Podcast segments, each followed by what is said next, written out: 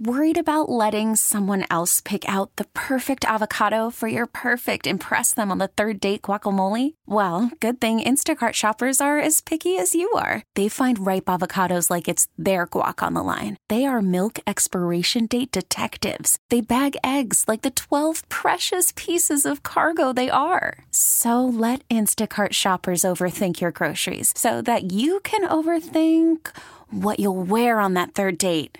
Download the Instacart app to get free delivery on your first three orders while supplies last. Minimum $10 per order, additional term supply. Hey, Rob Bradford here. I have set out on a mission with my good friends at FanDuel to prove what I have known for some time baseball isn't boring.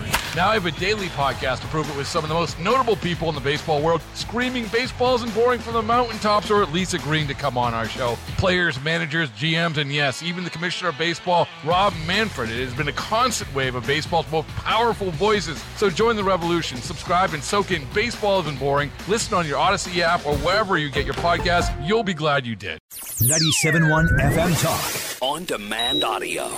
We are joined this afternoon. We got an audio cut of the day coming up, but Dr. Marty Makary is back with us, Fox News medical contributor, professor of public health at Johns Hopkins Medical School, and author of the new New York Times bestseller, The Price We Pay. We're going to talk about Dr. Fauci and some other things. Dr. Makary, welcome back. How are you?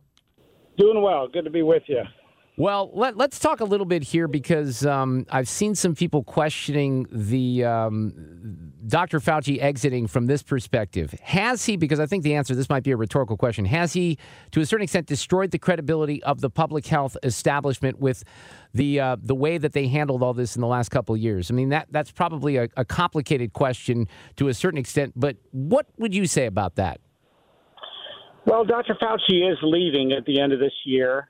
I'm personally devastated, but I will recover quickly because he has basically failed in his primary job of funding research. That's really his job. He is not a public health official, never was.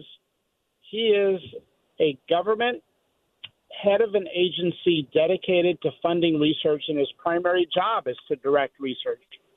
And that's the one thing where we completely failed during the pandemic. On almost every major question, the NIH was delinquent, late, or wrong in funding research. They spend very little money on COVID research. On the clinical questions, they basically blew them off and just told pharma to, you know, produce a drug.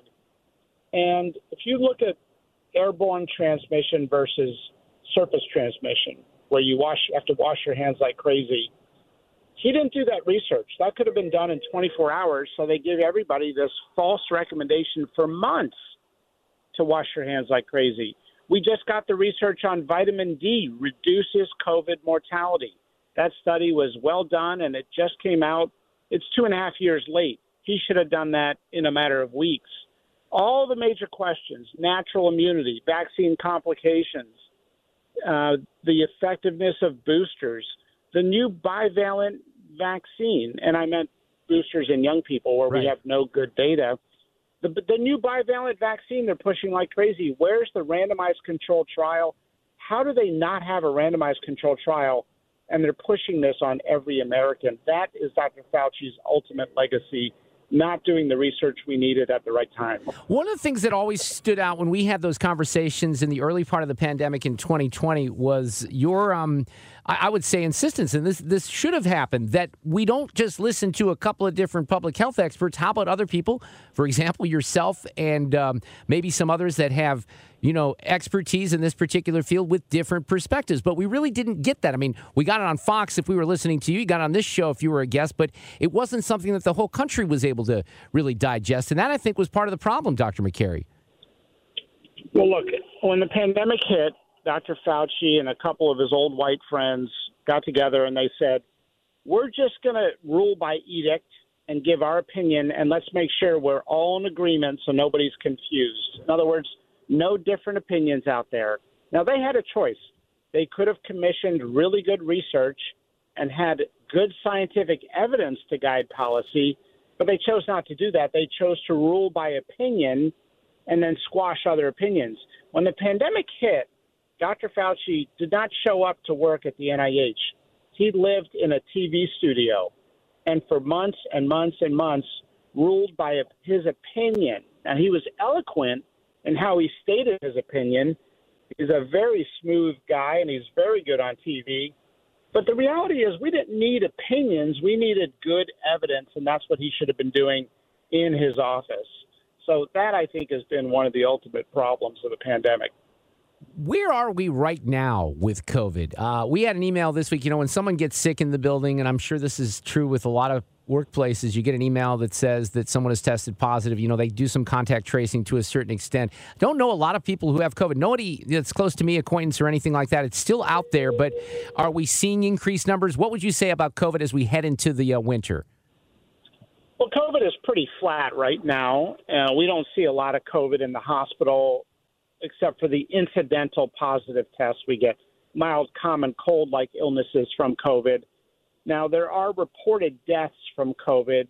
The reported it's a we don't believe that. I don't believe it. It's maybe half or a third or a quarter of that number, and that's probably people who died from other illnesses, and COVID sort of puts them over the top. It hastens the death, specifically in older people with special medical conditions. 95% of the people in the hospital with a respiratory infection have flu or RSV. And yet I still hear people say crazy things like, oh, I'm sick, I'm coughing and sneezing, but thank God I tested negative for COVID. Well, whatever else infection you have, RSV or flu, has the same infection fatality rate nowadays. So that's the irony of where we are with COVID. Now, things could change in the future. We could see more COVID. We have to be open to mutations and but generally speaking, population immunity, mostly through natural immunity, has dumbed down the effect of COVID and probably will for future variants. I do think, you know, to your point, the psychology of all this is still very fascinating because I think you're right. There are people out there that might not give a lot of attention to some of the other things that are floating around out there, but they think that COVID is going to like attack them underneath their mask if they're not double masked and take them out, right? That's sort of the way that I think some people view this still. Well, when you listen to this, you know, media coverage of the so-called tridemic, sounds like Armageddon. And and really, what we're seeing is a bad flu season and a bad RSV season and a very minimal background level of inf- of COVID infection. And the flu and RSV se- season is in part from sheltering people and what we call immunity debt. Now, we knew we were in for a woozy season at some point, but when we shelter kids for so long, that's probably in part why we're seeing a massive influx and so it, this was an unanticipated consequence of lockdowns and sheltering. And so we're seeing it now. And the White House, look, they got a big problem right now. They bought 171 million doses of the bivalent vaccine, the new vaccine booster. But 90% of Americans have said no. After three months of the White House pushing it hard on all the major media networks, most of whom are taking money from Pfizer and Moderna, pushing it hard, and after three months of pushing it hard, only 35 million doses have been used of the 171 million stockpile the White House pre-purchased. So they got a major problem right now. All they have to do to solve that problem is do one randomized control trial. Wouldn't take that long to show that it's effective. There's no clinical trial showing the new bivalent vaccine is effective. So without that evidence, I have a tough time recommending it for young, healthy people or people who had Omicron this year and have natural immunity to it. Yeah, that's interesting. Dr. Martin Makary is with us. You, you uh, me, I started this interview by asking you about the credibility of the public health establishment. You wrote a book called The Price We Pay that just came out, What Broke American Healthcare and How to Fix It. And you feel that as a country, we've kind of lost trust in our doctors, right? That's right. And a lot of it is the old guard of medicine, well intended, I think, but just probably drunk on their own power. We saw it during COVID get really bad. Why is all the research pharma research and laboratory research? Why aren't we studying environmental exposures that cause cancer instead of the chemotherapy to study it? That's exclusively all we do. We needed to be studying both. Why don't we study food as medicine? Why don't we treat diabetes with more cooking classes than just yes. throwing insulin at people? Why don't we talk about obesity at, at all during the pandemic? That's more effective than the vaccine is a, a treadmill. or, or walking in the park for 45 minutes a day. That's where we've gone off course here. We have the most over medicated, disabled, overdiagnosed population in the history of the world. In some cases, we are living with the medicalization of ordinary life. And we need to get back to restoring communities, addressing social isolation, and talking about the underlying issues that cause illness, not just the whack a mole approach to medicating illness.